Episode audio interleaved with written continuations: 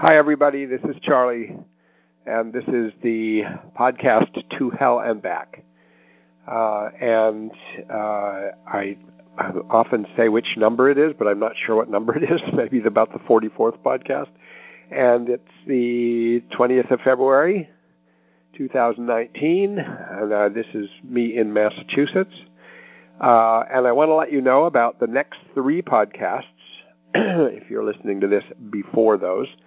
Um, I'm going to have a guest joining me to be part of the conversation uh, for three weeks in a row. Her name is Andrea Rosenhaft, and Andrea is uh, a licensed clinical social worker who worked for, uh, I think, 18 years in New York City area, and she is a blogger and an author uh, in the area of mental health and um, and speaks a lot from the client's point of view because she had many many years of struggling herself with significant uh, psychiatric problems, including borderline personality disorder and anorexia nervosa, and she is uh, generously willing to come and talk with me for three hours about the course of her whole you know the problems that she faced and the treatments that she had. And and uh, that included DBT, but also not only DBT, and kind of hopefully by the third one, some lessons that would help other people. Uh, I actually think she's pretty inspiring, so it'll probably help other people no matter what we exactly say. So I welcome anybody to tune in to uh, to that. Um, today, um, I'm talking about it's a broad topic, uh, but I'm going to give a lot of examples, I think, to get it across because it's one of the most hard things to get across in the world of DBT, strangely enough, because it is the first name of what DBT is in the title, dialectics, um, a dialectical way of thinking. Uh, a dialectical way of thinking is uh, somewhat different than than usually how we think about things, and it uh, opens doors. And uh, it itself is too broad of a, of, a, of, a, of a process to call it a skill, but it gives rise to the opportunity to do a lot of different things. And it particularly comes up, uh, and it's particularly useful when all else is failing, when when when acceptance skills and strategies are failing or not doing anything and when uh, change strategies and skills are are failing, not doing anything, and you just feel, you know, I'm stuck. Um, I'm at a standstill, or or two people are at a standstill, or a whole system is at a standstill. So it could take uh, it could take many forms, but it really has to do with stuckness and being at a standstill in life. Um, and the idea is that it helps get things moving, or it helps have a perspective on things that allows you to think of things that you might not have thought of otherwise. So I'm hoping that'll happen for some people listening. So think about stuck situations in your life. Some relationship that's not going forward, it's not going backward, it is not what you want, you, but you don't want to really end it.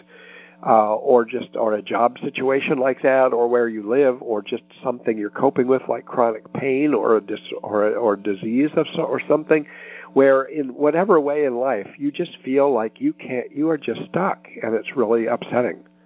Um, give you, I'm going to start with a few examples just so you get an idea of what the territory is that is covered by this, and then I want to get more uh, into what are the properties of thinking dialectically, and and therefore what kind of solutions can come from it. Um, so here's one example. It's just from this morning uh, I drove to Boston, which is about two hours from here, to see my um, surgeon that replaced my hip uh, a little over a year ago. And this was a long term follow up visit. I was looking forward to the visit and worried about it because um, even though it's gone well, I would say, compared to where things were at before I had the surgery, there's I've, I still have not left pain behind and so I I do um, I can walk long distances now, and I can do things I couldn't do before. I still haven't gotten to where I could do things like jogging or running or play some basketball or tennis or or whatever, but oh, high impact things like those. Um, but you know, I've come a good distance, but I still have pain, and I didn't think I would have pain. So I feel like I've been kind of stuck for a while. Um, I, I still have pain. I, I start thinking this is it for the rest of my life, and then I think that I shouldn't have it. And I know other people who've had this surgery and they don't have pain later. Within the first year, it's already gone and they're doing well. So I just thought, oh, damn. You know, and I feel, I wouldn't say in a major league way stuck because I can always live like this, but just kind of a, a minor league version of stuckness and uh, thought hopelessness. And it's just not, not going to. So I didn't know what I'd hear from him.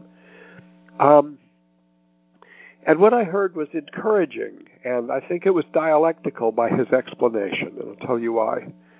Um, he explained to me that the pain was understandable, that the pain, while some people don't have it by this point, a lot of people do, uh, that I'm in process, that I may not know it, I may not realize it, but my bone, my hip, is changing every day, that there is this uh, titanium rod that goes down in, in the bone in your thigh, the femur, and uh, that the bone then has to grow around it and sort of make friends with and get really close up and and and take over in a way. The titanium rod, it really you really have to have a solid connection. And he said, you know, every day your bone cells are uh, wrapping themselves around that and doing that. And he said the pain that I describe is coming from the interface between the titanium rod and the bone. And so he said, you know, that'll continue until the bone is stronger. And when it is stronger, uh, the pain's going to go away. And he encouraged me to go ahead and do things up to a point. He said, you know, that one of the things that makes the bone grow is going ahead and stressing it a little bit. Uh, so he wants me walking on a treadmill on an inclined plane at a certain pace, and and gradually go up from that. Um, and he said, you know, if I strain it but not strain it too much, it'll it'll be ideal and it'll grow and it'll you know I'll find it'll happen. If you give up and kind of back off and just say oh, to hell with it, it's not going to do it. He says, you know, then the bone the bone will basically stop. It'll kind of give up. It won't it won't grow as much. It won't heal as much. So so he really gave me an explanation um, that uh, helped me undo my stuckness. I feel like oh he's he's not saying this is it. It's done. He's saying change is going on. Healing is taking place at a certain pace. It isn't the pace you wanted, but it is a reasonable pace. And uh, here's how to keep it going um, and though uh, I think you'll understand after a while why that is a, a dialectical solution, it really is a, a different way of thinking that's uh, that's more hopeful instead of hopeless. I'll give you another one. Um, and some of you, if you've been in DBT training or before, you might have come across this, or even if you read the book that I wrote on DBT principles. Um, but it's just such a remarkable example. Um, when I was running an inpatient hospital uh, program in White Plains for people with borderline personality disorder, using DBT as the model of treatment and teaching skills, there was a therapist there, a, a real gentleman named Ed, um, who had been with Marsha Linehan originally in the 70s. And he, so he was a psychologist, he was a therapist there, and he had a certain patient who was 19 years old. Um, and she came from upstate New York, and she had made a very serious suicide attempt, had been suicidal, had been sometimes cutting herself, and really suffering a lot. But um, and then she would have good days and bad days. And on one of her days, she came up to Ed in the hall and said, Ed, I want to get out of here. I'm ready to leave. Please uh, tell the doctors to discharge me. And he said, Well, that's great, except I can't have you do that today because just this morning you had an incident of harming yourself. So let's get past that and get you out of here. And she said, No, I mean today. I'm done. And that was this morning. It's done. I'm not going to do that anymore. And I'm fed up with this place, and, and I'm afraid it's going to make me worse to be here.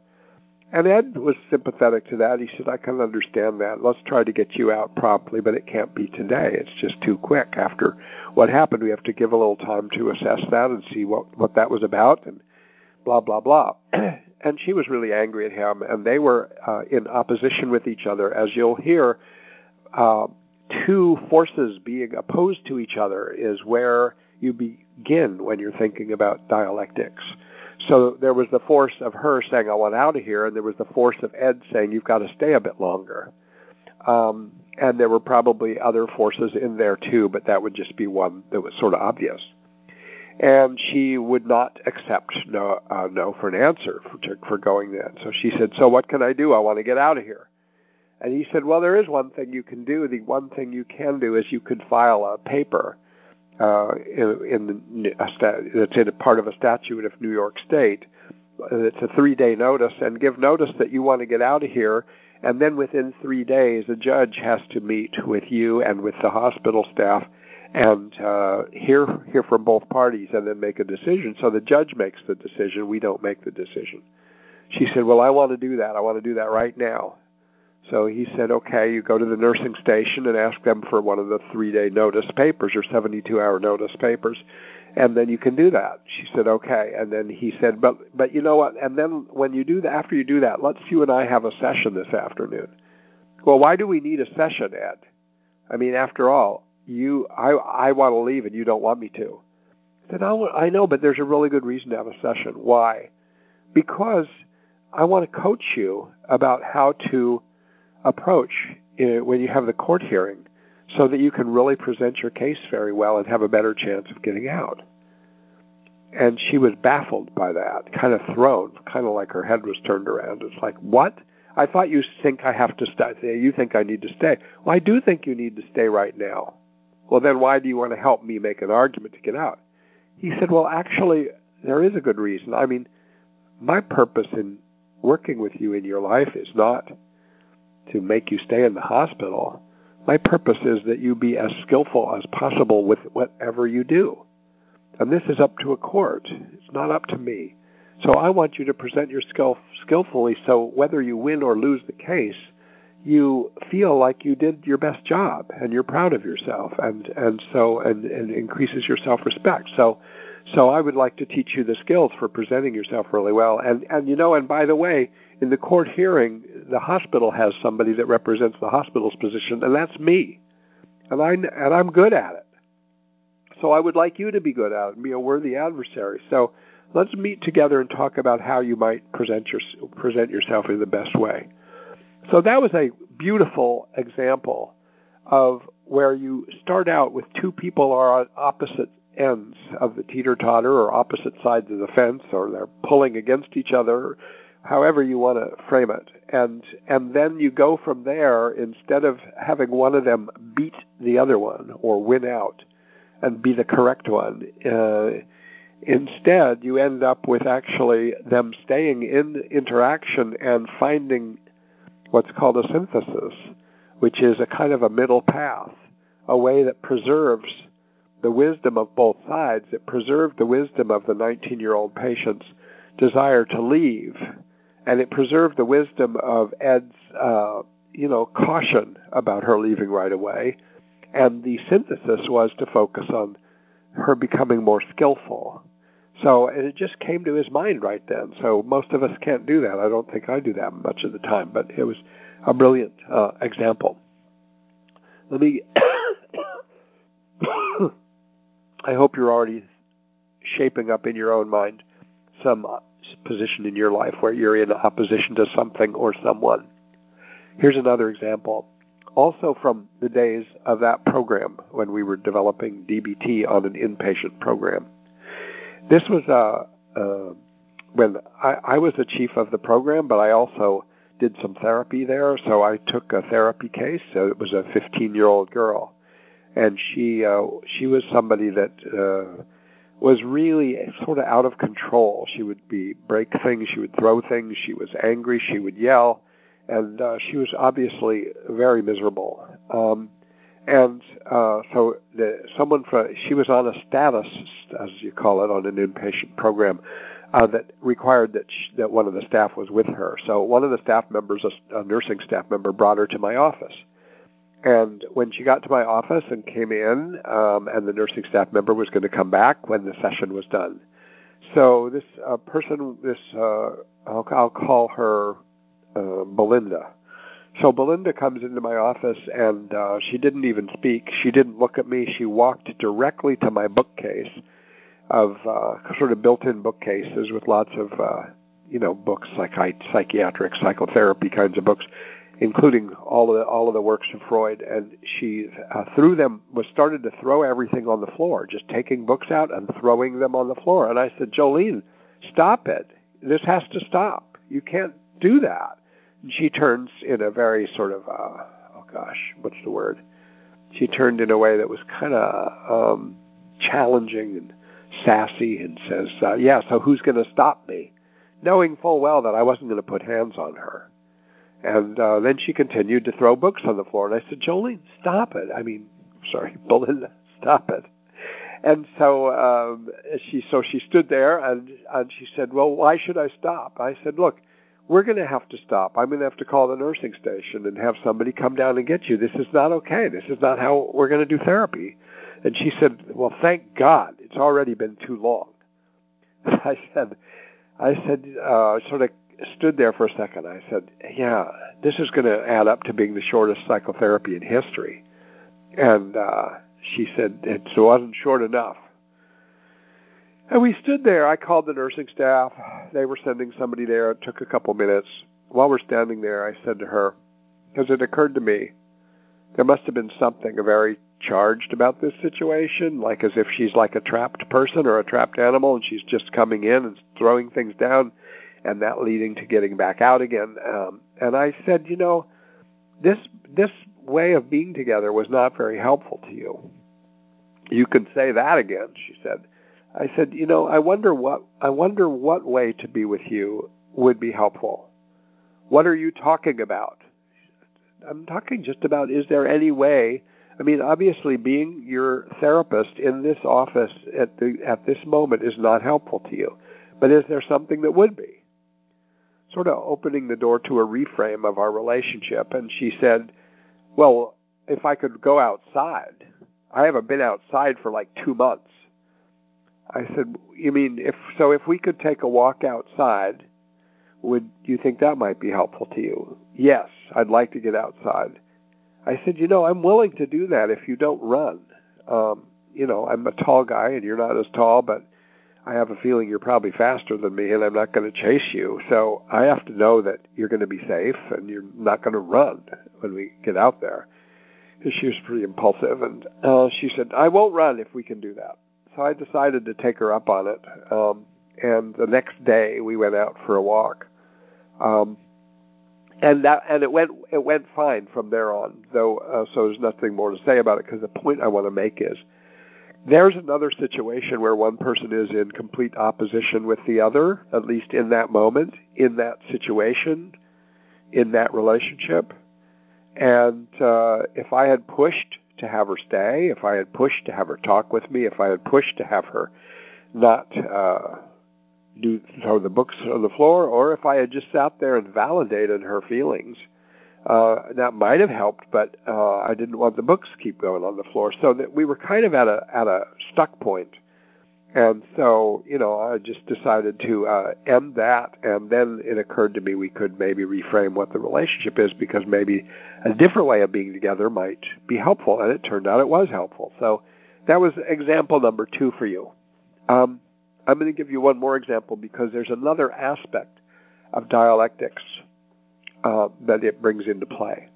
Because uh, I'm gradually teaching you without naming the things yet, the properties of dialectics. And that, I'm going to be naming four properties, and I think I've sort of three of them you can see in what I've said so far. Um, one of them is that in dialectics, you always begin with stuckness you always begin with some place in your life, some relationship in your life, or even something between two competing visions of life in your own head, where you're just at a standstill and you can't move forward and can't move backward. And so there you are. You you have a, a log jam, so to speak, and um, and and if you so the first look at that log jam, the first look at that conflictual situation, you try to sort out as best you can to identify the what is in opposition with what.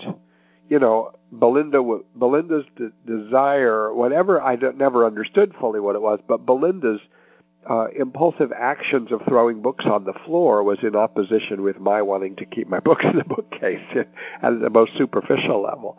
Um, and uh, and obviously Ed's patient uh, wanted to get out of the hospital, and he thought she needed to stay a little longer. So, you know, so you have A opposes negative A, and that's a formula in dialectics because dialectics starts out from the concept that the world, that reality, is filled, is is in a sense created by opposition.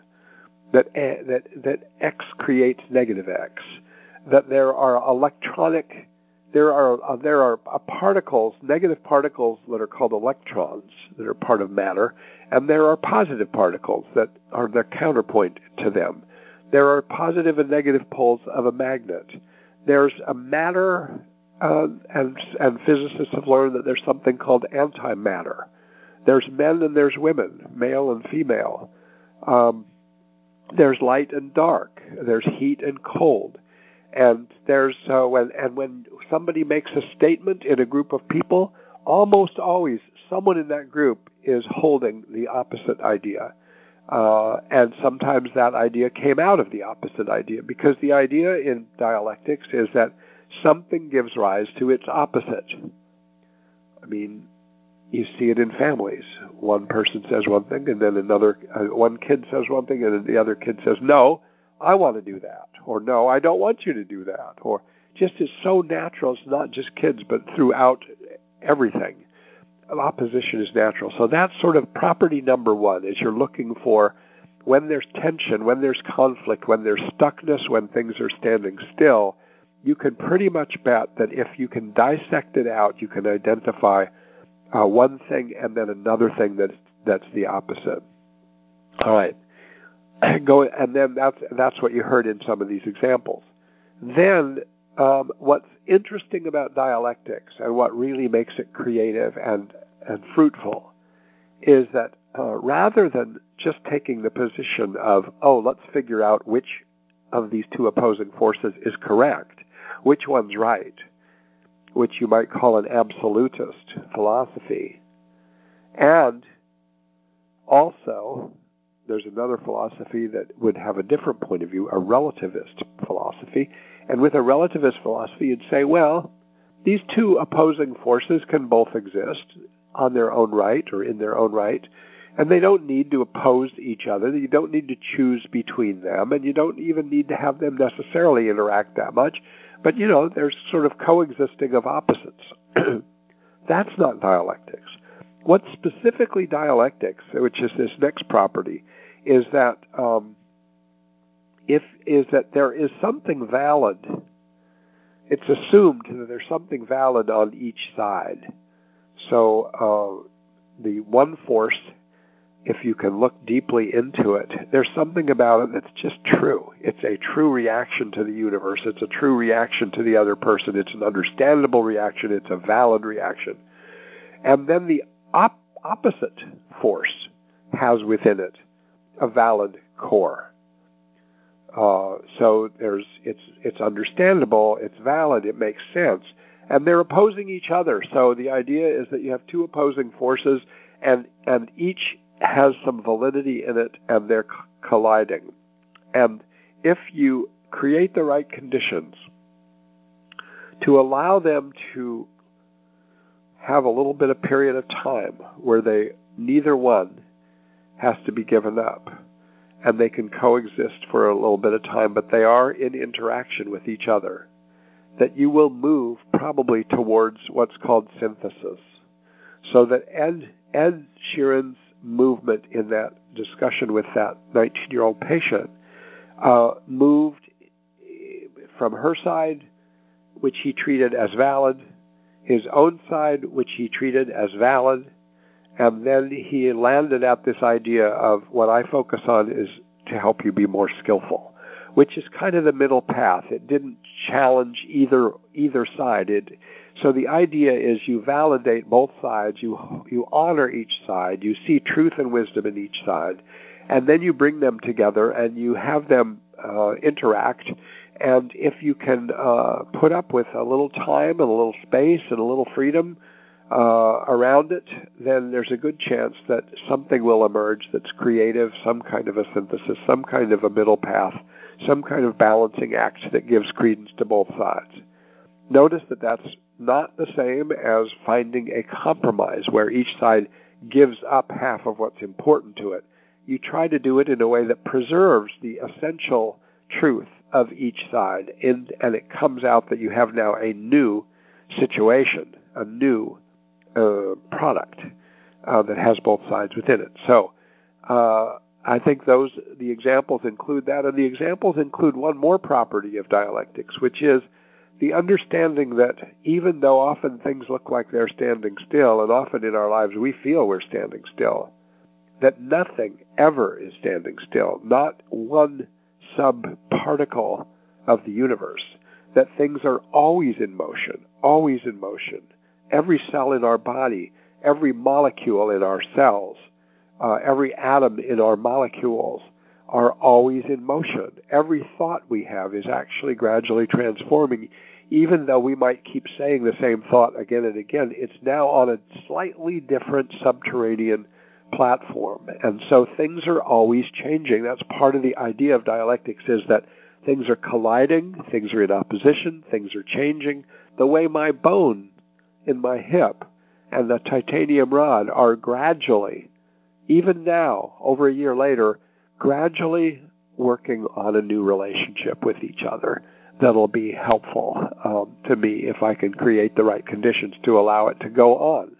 Bone and rod. Um, organic, non-organic, and these things are now forming a synthesis uh, in my hip, which is going to help help me be going in the direction I want to be going. So, change is constant, opposition is present, uh, validation of both sides is important, and finding synthesis or allowing synthesis to come into being is part of dialectics.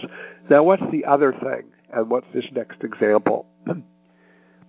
it is the, the it's the one final major ingredient of dialectical thinking or dialectical processes, and that is systemic thinking, or what's also called holistic thinking. The idea being that mm, if you isolate any one entity in a larger system, like I'm an entity in my town and in my family, or you know, my elbow is an entity within my body but any entity, anything that you identify, um, is part of a larger whole. Part of a larger whole, and therefore in relationship with other parts of that larger whole.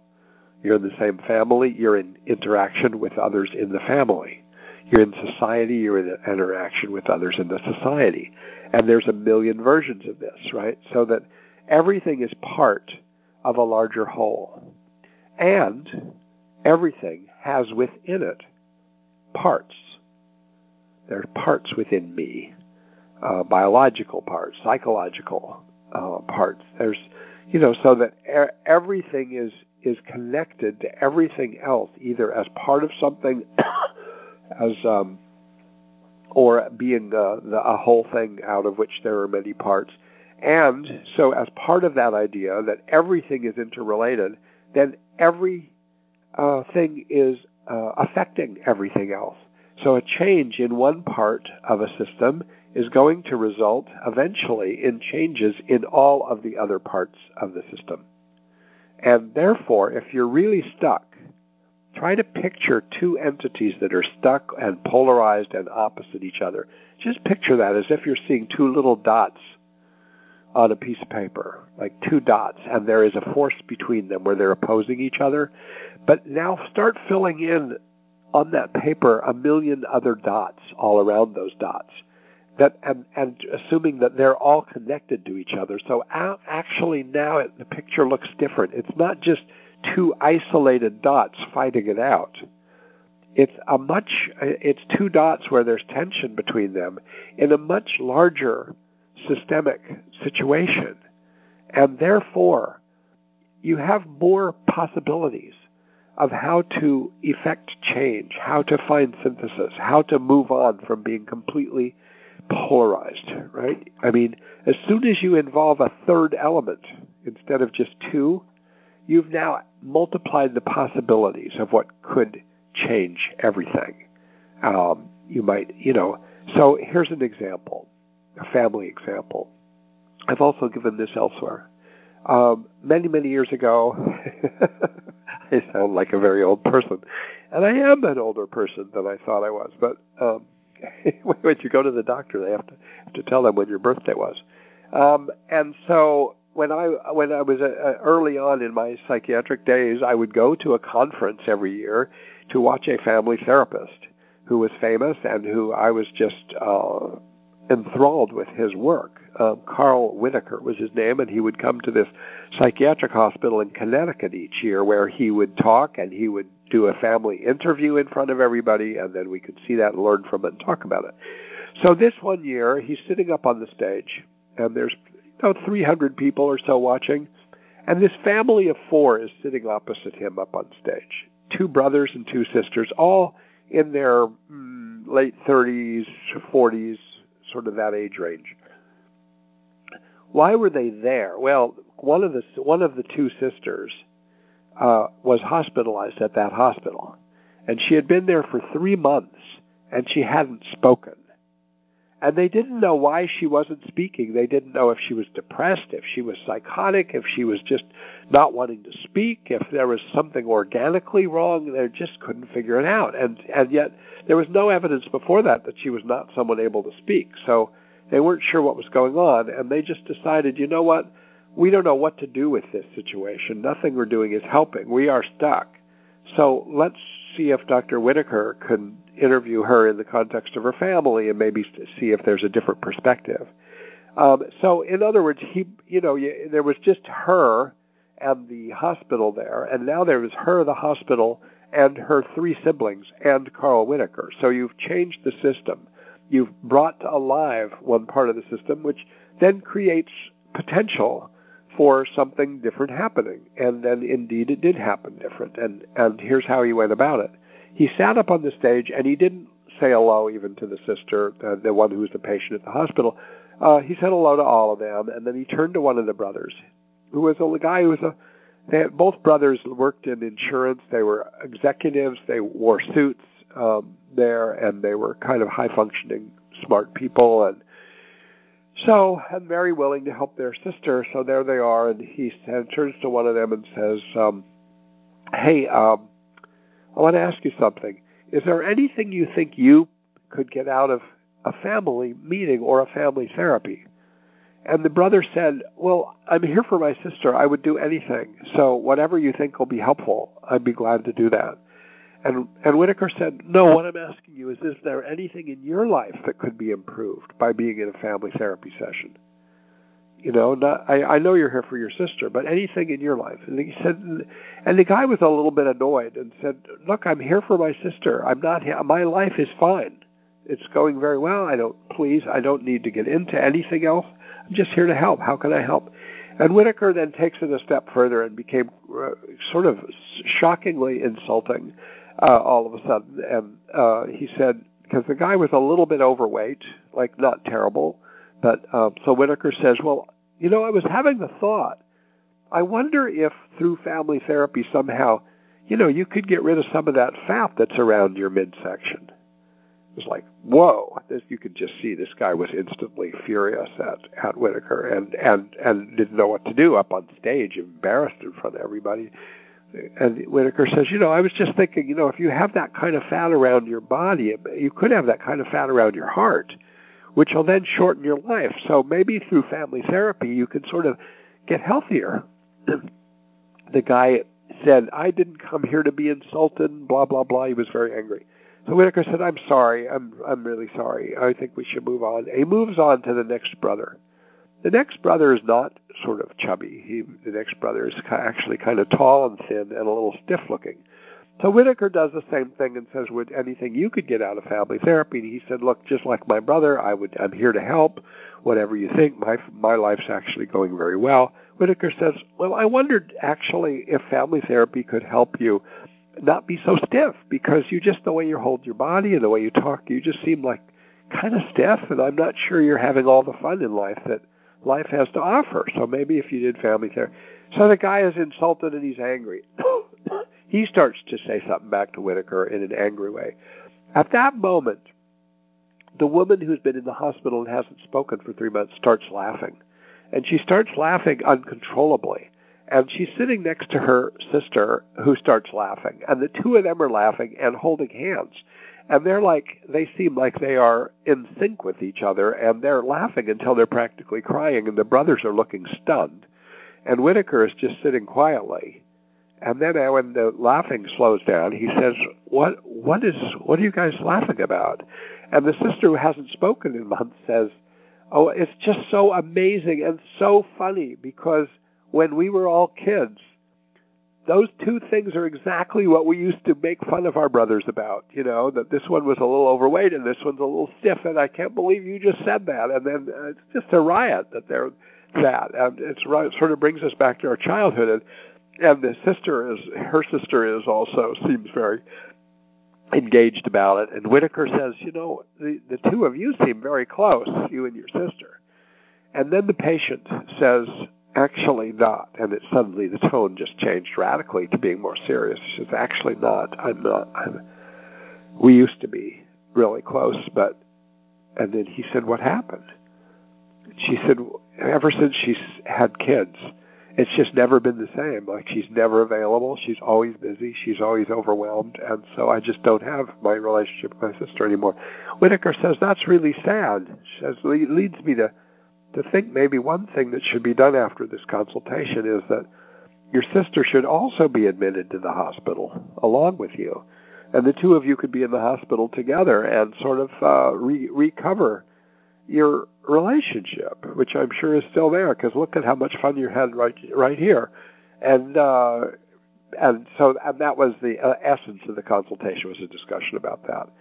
So again, here here's a fabulous example of complete stuckness, stuckness to the point of a symptom of not speaking, and then stuckness within the family in a sense, but quietly, so no visible stuckness. And then Whitaker didn't know what would come of what he was doing. He just knew to do something different. He knew to try to set the stage for something different to happen, which is an important thing when you are stuck. The, the thing about being stuck in life with things is that it seems unbelievably tempting for all of us to just keep doing the same thing we're doing, thinking the same way we think, uh, and doing the same things we do. And when in fact it just reduces the possibilities of creating a systemic change. And so, you know, the idea uh, that dialectics also depends on a background understanding that everything is interrelated and everything changes everything. So, you know, you can change almost anything, and it might change the thing that won't change.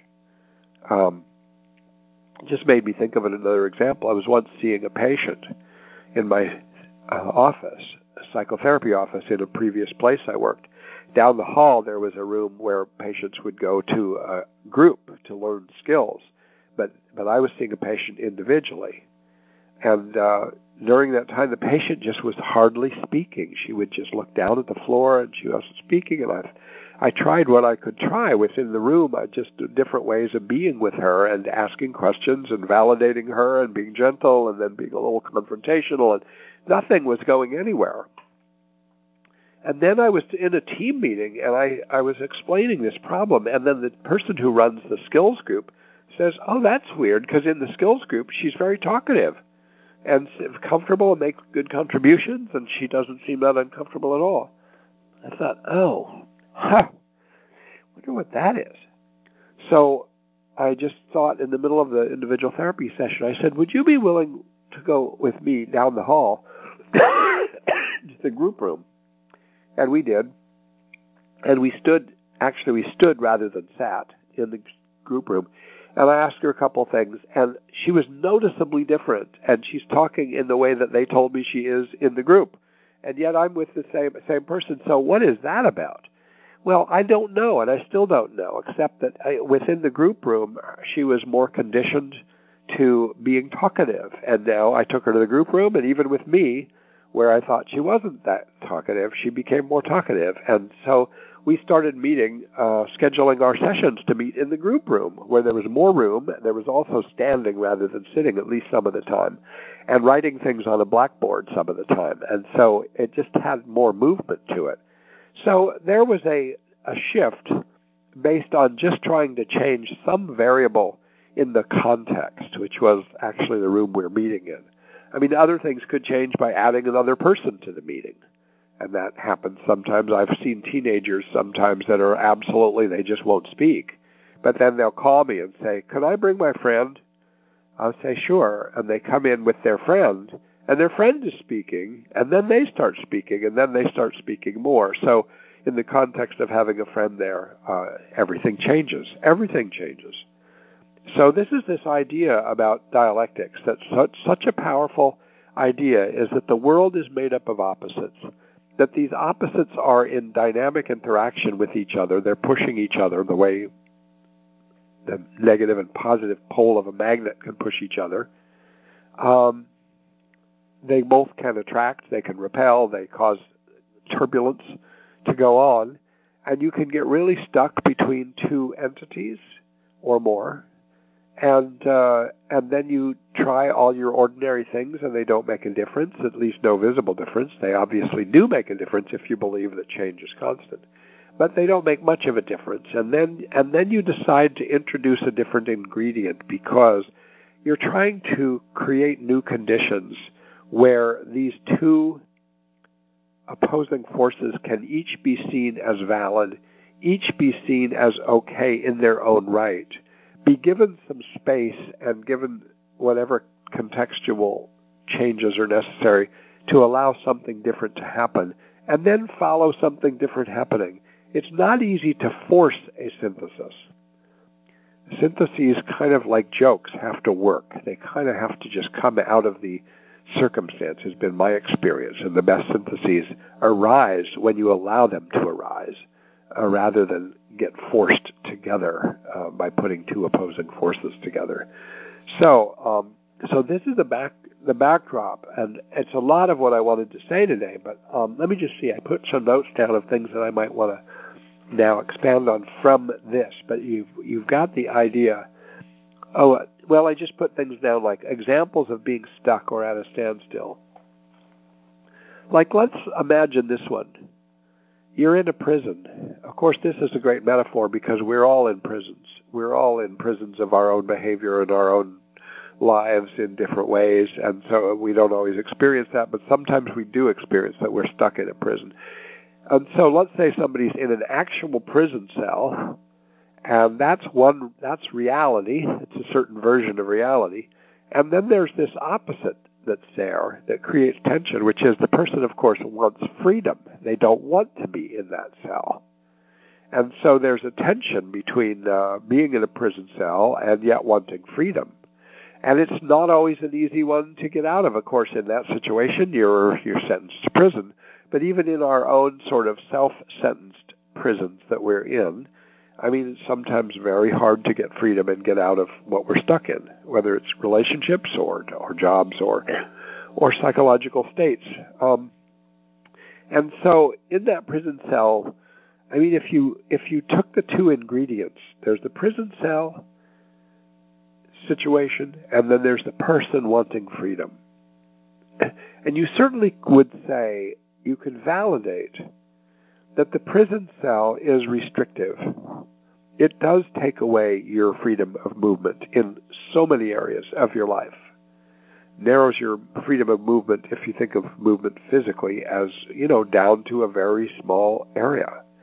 So it's valid to think that it's a, it's a prison. It's valid to think that it's constraining and it's difficult to be in there. It's also valid, if you look at the other side, to want freedom and anyone can identify with that. So you want freedom, you also can validate. So you validate both of these sides. What kind of synthesis could come that could make it feel less bad, less stuck, less of a standstill? I wonder if you can think of how you would reframe this or how you would think about it or how you would think about what is a synthesis that preserves the value of freedom, and yet it also preserves it in the context of a prison cell. And if you let yourself think about it, we're not going to just sit here and think without me even being able to see you. uh, but but if you let yourself think about a little bit, each of these sides, think, okay, a prison cell. Okay, yeah, it is restrictive. But if you think more about it, yes, you can validate that it is restrictive. But you know, there's another aspect of it, which is that there still is space there, and human beings are not are not just uh, physical beings; they're psychological beings. And so you could you could think, yes, there is prison, but in another way, you still have enormous uh, unrestricted movement in your mind to go all kinds of places, including places you've never been before. Things you can think about, things you could read, uh, things you could do there, um, because you don't have other competing things going on. So there would be possibilities of thinking of this situation instead of thinking, "Oh my God, I'm stuck in a prison cell and I have no freedom." Oh my God, I'm stuck in a prison cell and I have no freedom just like imagine, you know, like thinking of a relationship. Oh my God, I'm stuck with this person and I don't have freedom and I didn't see it coming this way. And you just go over and over that and actually you start with what's valid, which is there is a restrictiveness there and there is a desire for freedom. You start with what's valid, but the more you stick with it and stay with it and, and the more you get stuck with it, the more you kind of pile on additional intensity of of uh, and and and despair. Oh my God, I'm going to be in this prison cell now for this many years. This is terrible. I can't believe this. How did this ever happen to me? You could go on and on, and and the way I think of it uh, metaphorically is that you get this opposition between two valid opposing forces, and then the more you uh, catastrophize about them, you kind of create an inflammatory condition, an inflammatory reaction where each side is now inflamed and actually is presenting in ways that aren't totally valid. It is not true that you have no freedom. It is not true that you can't do something that you've never done before. It is true that you're not going to be coming and going physically in the same way. But the more you just emphasize the catastrophic aspect of being in the polarized situation, the more your brain freezes up and can't generate a synthesis, a middle path. Because the middle path there might be, well, I'm going to be in prison for this length of time. And it's really painful, it's really disappointing, and it's really restrictive. And at the same time, there's still certain kinds of freedom that I absolutely have. My soul, my heart, my mind are still very free and actually, sometimes freedom can be maximized when you're in a confined space. Those kinds of freedoms. So, um, so you could reframe your situation, and I'm not saying it takes the sting away from it, but it does open a door. And often we are just stuck because we can't open a door. we want someone in our life to change. You want your child to change. Your child is having trouble. Your child is not thriving your child is struggling. Your child is in pain. And therefore, you are struggling and in pain and not thriving. And it's really terrible. And, uh, and it just keeps bothering you and it wakes you up at night. Um, and you and you just feel like, oh, I'm I'm locked into this situation where I can't do anything to help my child with the, what they're suffering with and uh, and and and you just you're preoccupied with it. So actually, the child's stuckness has multiplied into the parent as stuckness. It may have started in the parent. I don't know. It depends on the circumstance. And so, you know, it gets to that point, and then you feel like I am in the prison of my child's pain and my concern for my child. And you really have to stop and think, wait a minute, what about my child's pain? What is the nature of my child's pain? Let me understand my child's pain. And I don't seem to be able to get my child out of pain. And therefore, it isn't true that I have nothing I could do, because actually, I still there still are options. If you let your mind calm down the inflammation on both sides of the opposition and let it settle down to the valid core of each side, but without additional uh, intensification, amplification, then uh, then you might be able to think, okay, let's just let these two things let's let's let me be with my concern, and let's let my child be with what they're doing, and let's see if we can do things in a different way, or just sort of be with this in a different way, and you never know, a door might open. Like uh, with one of my children, I've had the experience of really wanting to help him in ways that he doesn't want to be helped by me. Uh, it just doesn't seem to work. And I keep thinking, oh, if only he did this. Oh, if only he did that. But he's thinking, Dad, I would never do this. I would never do that. And so there's a kind of a, there, it was in the past, but there was a kind of a stuckness about it.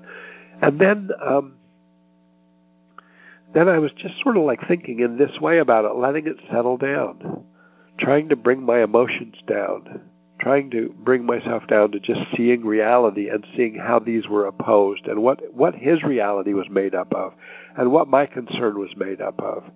And at a certain point, something just occurred to me. I just thought, you know, let's do things a little differently. Why don't I just stop trying to change him, stop trying to offer suggestions, and just go be with him?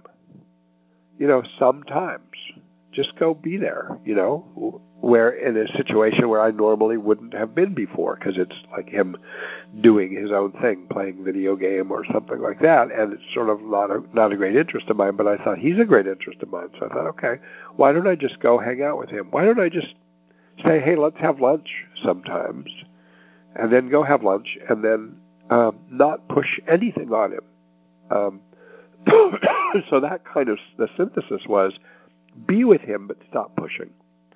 And that actually led to uh, a little bit of, of softening of the situation as well as I just think improvement of our relationship, which was definitely worth worthwhile. So that'd be just another example. Um, boo, boo, boo, boo there's so many situations of opposition that I'm just it's tough because I want to anticipate what the ones are that are most relevant to you. You can certainly write me emails about this sort of thing to c.robert.swenson at gmail.com. Oh, and by the way, from having uh, done a, a, request to you, trying to teach interpersonal skills and use them with you, um, I got a number of wonderful emails back of just feedback about the podcast and what works, what doesn't work, and suggestions about uh, about doing something that allows a little more reciprocity. And I haven't had a chance to implement any of this yet, but um, I really think I'll move forward with something like what, what several of you suggested of having a, maybe a, a periodically a webinar uh, where we can all get on our computers on, and use a Zoom program, which anybody can use um, as long as we have it, and um, and and let anyone get on. So it's face to face, or you can see me and I can see little pictures of you, um, and we can have dialogue, just discussion about things that have been taught in the podcast, or or anything we want to talk about, and then maybe occasionally have a live conference uh, on to hell and back uh, that people could come to. Again, not not a, just a professional conference, but for anybody, uh, any individual, any patient, any family member, any therapist, anybody, any any anything, any, any alien that's visiting from the moon or Mars or Venus or whatever. So anyway, just want to tell you, thank you for writing writing me some things. Um, let's see if there's anything else I want to say, and otherwise we're just going to stop in a minute. Uh,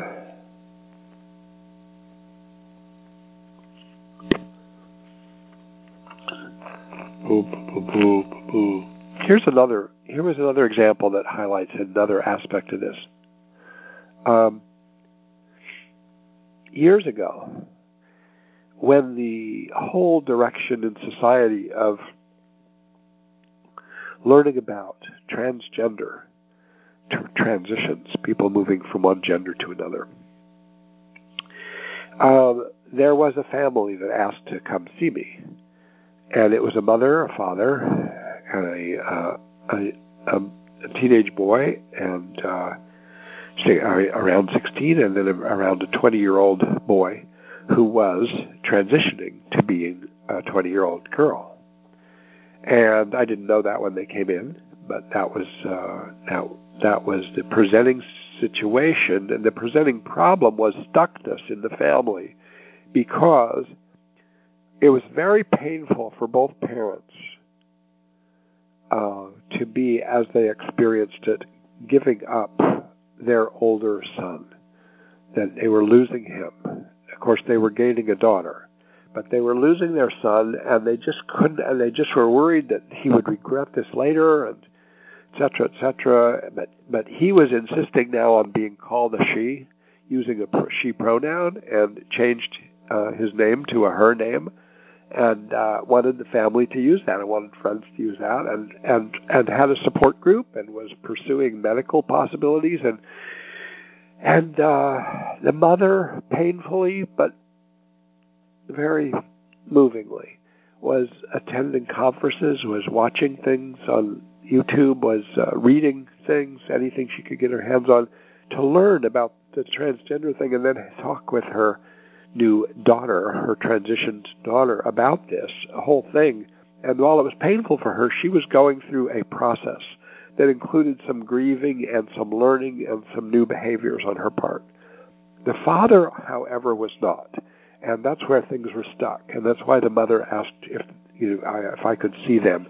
The father was totally refusing to even look at his his transitioned daughter. Uh, he certainly was refusing to use a female pronoun or a female name, and he just thought it was a terrible idea and that she was going to regret it, and it was not natural, and all of this stuff. It was very intense, and he was very stuck. And the and the the twenty year old uh, daughter now was uh, very stuck with relation to him. She just didn't even want to talk to him, and they used to have a really good relationship, like really good, a delightful. Uh, relationship between what had been father and son and um, it's totally it just it went kept going back and forth with the mother, the father, and and the twenty year old. And, w- and in the session, I found we were very stuck. And then we had another session, and I still felt, wow, we're really stuck. I thought, you know, what am I going to do? And I thought, think systemically, Charlie. Yes, there is this dyadic opposition and and uh, paralysis, you might say, between these two people and the mother's doing a different thing, and she's trying to be kind to both of them and be an intermediary, but it's not helping their stuckness per se. At least it's not yet helping it. And so nothing was happening that seemed to be in a good direction. Um, and I just decided randomly to turn to the 16 year old boy. The 16 year old boy went to a private high school and uh, was a really uh, good student, a good athlete, had a good relationship with the father, and uh, I said to him, "What do you think about your, you know, brother becoming a sister?" And he said, to everybody's surprise, because no one ever asked him anything, and I, I just asked him because I didn't know who else to talk to in the room because it was so stuck. And he said, "I don't see what the big problem is. I mean." Anybody who's known my brother, who I love and I've always looked up to, anyone who's known him our whole lives, knows that this makes sense. He was always kind of like a girl, you know, in a really good way. And it's sort of like even when he was like a little boy and I was a little boy. I mean, so I don't see what the big fuss is. I mean, he maybe he's finally found what he needs to be. And uh, the father was, you know, the father who'd only been looking down during the session looked up and you could tell was really tuning into what his younger son was saying. And it was the turning point in the family discussion. The father started to show some interest and willingness, and it, you just, you know, so you're always looking for that other missing piece. When you think dialectically, one of the ways you think is, what am I missing? What is the missing piece here? What would help move things forward? What would be a piece of the puzzle that'll help put things together? And so that was another example of that. So I didn't teach any specific skills, but I hope that this way of thinking dialectically would be helpful to you in some way. I'd love to get feedback about it, and and I hope that you'll tune in starting with next week, next Wednesday, um, for three in a row, or you can watch them on the on the website or something uh, of of conversations that I'll have with Andrea about her experience, uh, her experiences being on uh, both sides of the therapy situation. Okay? Be well, everybody. Bye.